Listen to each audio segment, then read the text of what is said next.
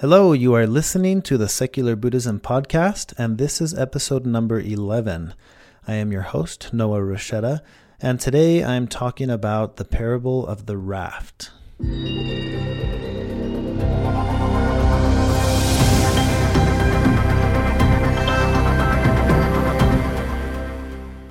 Before we jump into the topic, I want to remind you that this podcast is produced every week, covers philosophical topics within Buddhism and secular humanism, and episodes one through five serve as a basic introduction to secular Buddhism and to general Buddhist concepts.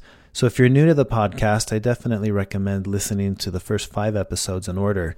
After that, all other episodes are just meant to be individual topics that you can listen to in any order. And something I like to mention before starting is that uh, a quote from the Dalai Lama where he says, "Do not try to use what you learn from Buddhism to be a Buddhist. Use it to be a better whatever you already are." Just keep that in mind as you listen to this podcast or to any of the topics discussed within the podcast series. There is no intent here to convert anyone to anything. I'm just sharing uh, what's meaningful to me as I've studied Buddhism in the last uh, many years and uh, trying to share it in a way that can inspire you to be a better whatever you already are. So remember, if you enjoy this podcast, please feel free to share it, write a review, give it a rating. All that really helps. Uh, now let's jump into this week's topic. Hi guys, I am excited to talk to you today about a parable called the Raft Parable. And this is a well-known teaching in Buddhism that uh, I think is, is quite popular because it has a, a great message. Um, and this comes from the Alagaddupama Sutta.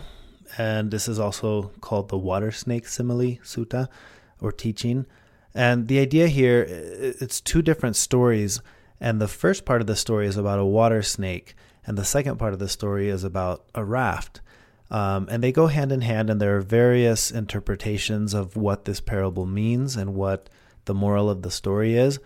But just to give you a background really quick on the actual story, the first part of the story is about a man who approaches a water snake and he picks it up from the wrong end. He grabs the tail end, the snake turns around and bites him, and it's a poisonous bite.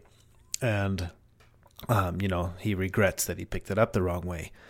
And the moral of that story is about uh, when you're learning the teachings of the Buddha or the Dharma, um, if you grasp them in the wrong way, it's going to have consequences.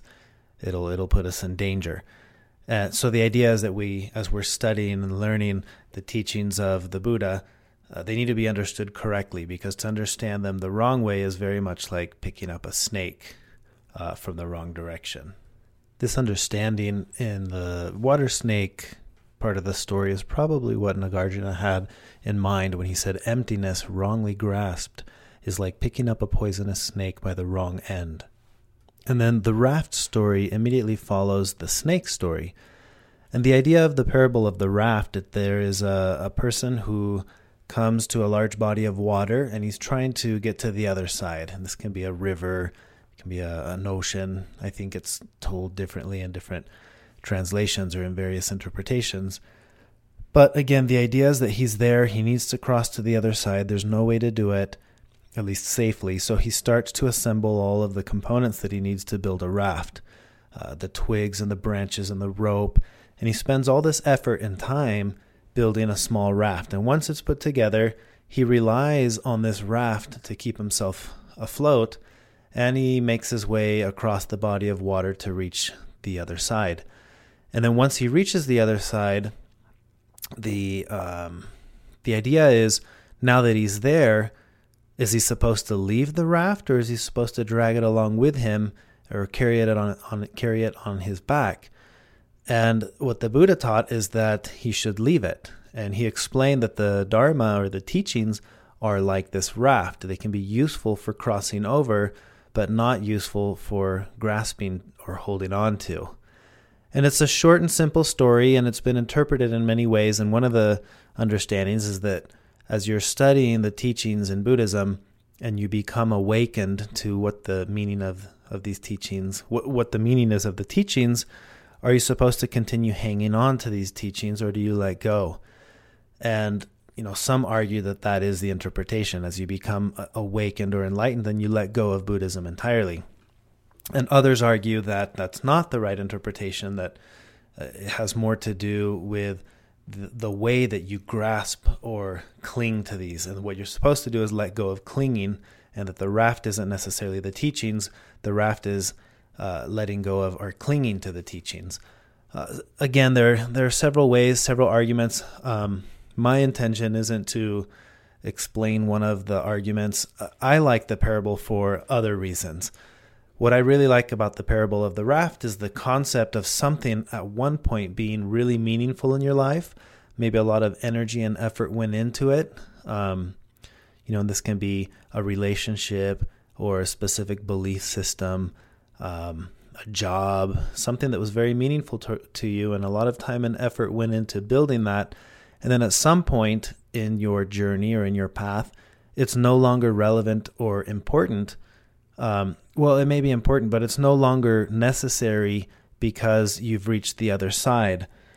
So you let go of it, and to continue to carry it would be, you know, taking this as an example in a relationship, it would be like being in a relationship with someone, all the time and effort that went into making that relationship important and meaningful and successful is like building that raft. And then at some point, the relationship ends. You've reached a shore, a new shore where it was no longer necessary. And to continue to carry those, uh, the aspects of that relationship now that you're not with that person would be like carrying the raft. It's unnecessary, and it's actually just hindering your progress at that point. But one of the typical things that we do, assuming you are able to let go of the raft or leave that raft behind, it's, uh, I think it's also detrimental to look back on that specific phase of your life and think that it was a waste of time. So, for example, again, using the parable of the raft, at one point the raft meant everything. Your time and energy went into building it. Once you're on the raft and you're over the water or you're floating on the water, the raft is a matter of life and death. That's how meaningful that raft is to you. And once you reach the other side, it's no longer necessary. And let's say somewhere down the road, even if you did, either you're carrying the raft or you left the raft behind, it would be silly to look back on that phase and say, man, I wish I would have never wasted time building that raft. That was stupid, because you're saying this from the perspective of the person who's already at the point of the journey where the raft is no longer necessary. But it's like we forget that at one point it was, and when you were on the water, that meant everything. So if you were to apply this to like a relationship, or where I see this a lot is people who are transitioning in their faith journey, and maybe at one point they belonged to a specific religion, or they understood um, life through the lens of a specific uh, school of thought or a specific set of ideas. And then later at some point in their life, they don't, and they look back on that and think, why did I ever believe that? How how could I have been so silly, or uh, something to that effect? But it's the concept is the same as the raft. It's, you know, once you're at a point in your life where the raft doesn't mean anything to you, it's, I think it's detrimental to look back and regret the time or energy that was wasted on building the raft, because you're thinking, I didn't need Uh, I didn't need that. But you're saying that pr- from the perspective of a place where you are now, where the raft doesn't mean anything to you. It's not necessary, because maybe now you're walking around on dry land. But we forget that at the time where we were in that part of our journey, the raft did mean everything to us, um, even if it doesn't mean anything to us now. So I, I kind of wanted to address this concept from the perspective of how in our journey, our faith journey, or our relationship journey, just the journey of life in general, we come across bodies of water. And at, at that time, it's important to build the raft and to do, you know, spend all the time and energy on everything that we need to build a raft to cross that body of water. And during that time, the raft means everything to you. And if you pause for a minute and think about the various stages in your life where you were building rafts, these rafts are um, very important to you. They mean everything to you. And and it's different things, right? It can be, um, you know, if, if you're on a faith journey, it could be your, your beliefs or your convictions. If it's, if you're thinking about relationships, it could be a specific person or, um, there's so many things I think that apply to this concept of the raft.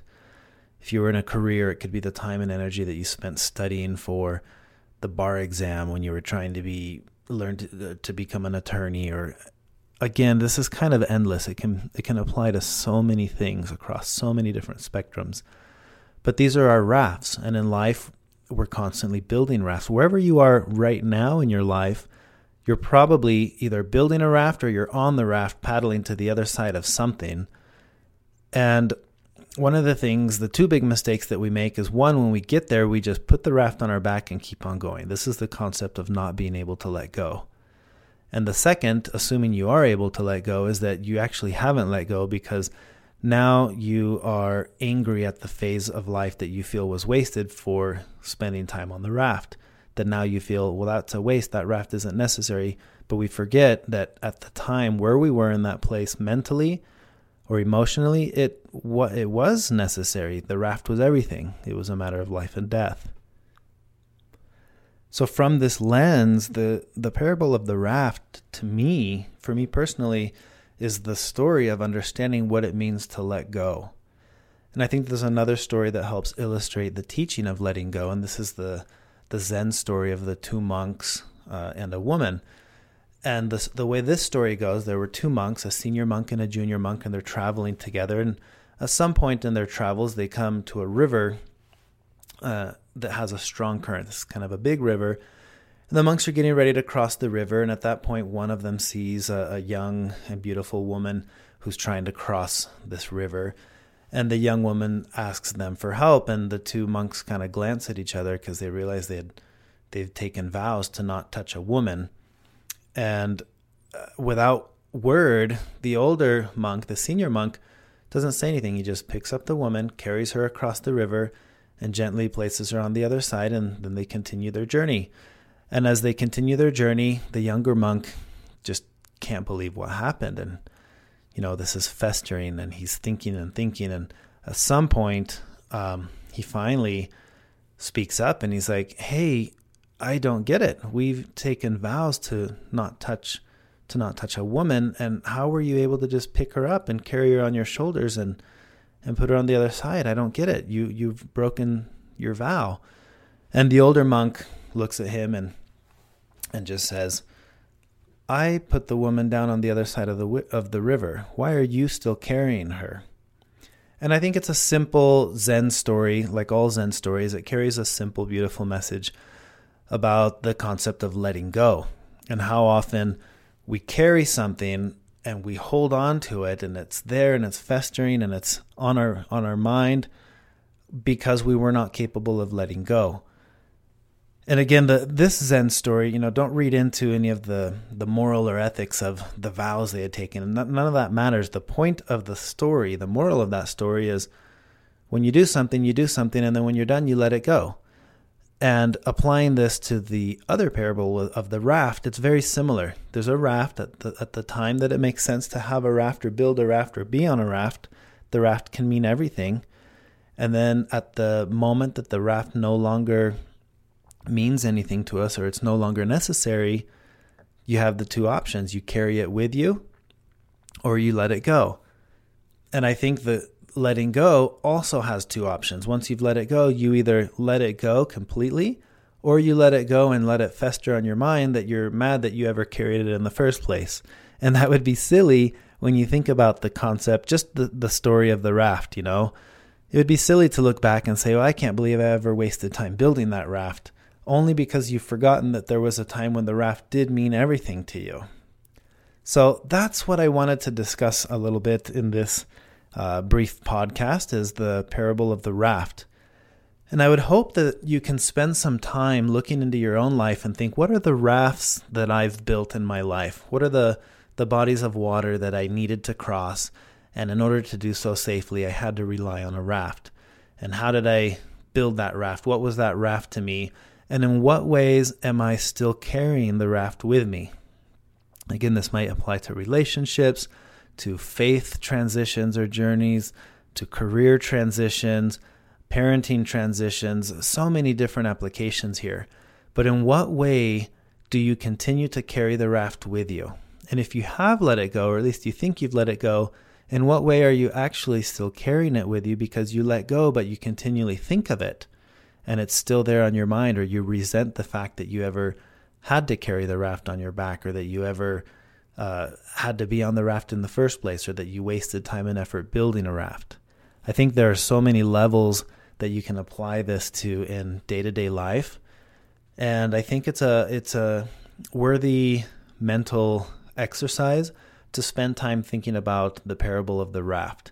And the teaching that the Buddha taught specific to the raft was the importance of learning to let go of something that can be as meaningful and as important as a raft is. When your life depends on it, the raft means everything to you. But at some point when it doesn't, it's okay to let it go. And it can be detrimental to not let go.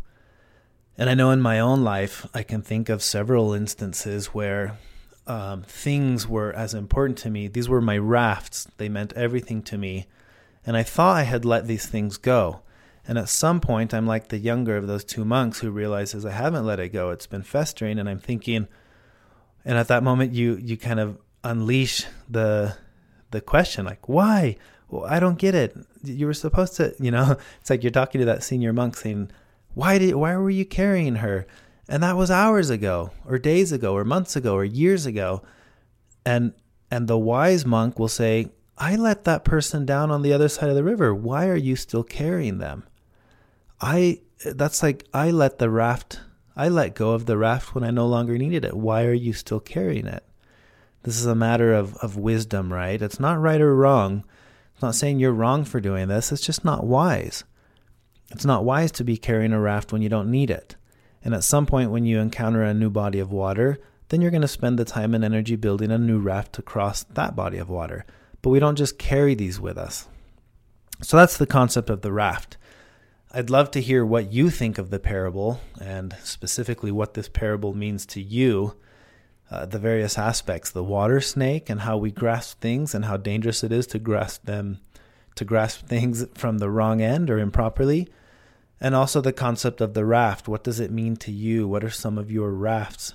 Let's talk about these. Um, you can email me or uh, post it on our Secular Buddhism Facebook group um, or on the blog post. Anywhere you want. I'd love to discuss these things. But see if you can get to the root of what some of your personal rafts are and in what di- in what ways you can let go of these things. So if you have any other questions or comments about this, please feel free to get a hold of me.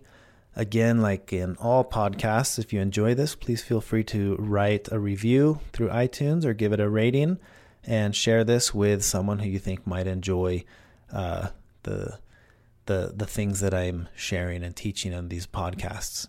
Thank you for your time, and I look forward to uh, sharing another podcast with you next week. Thank you.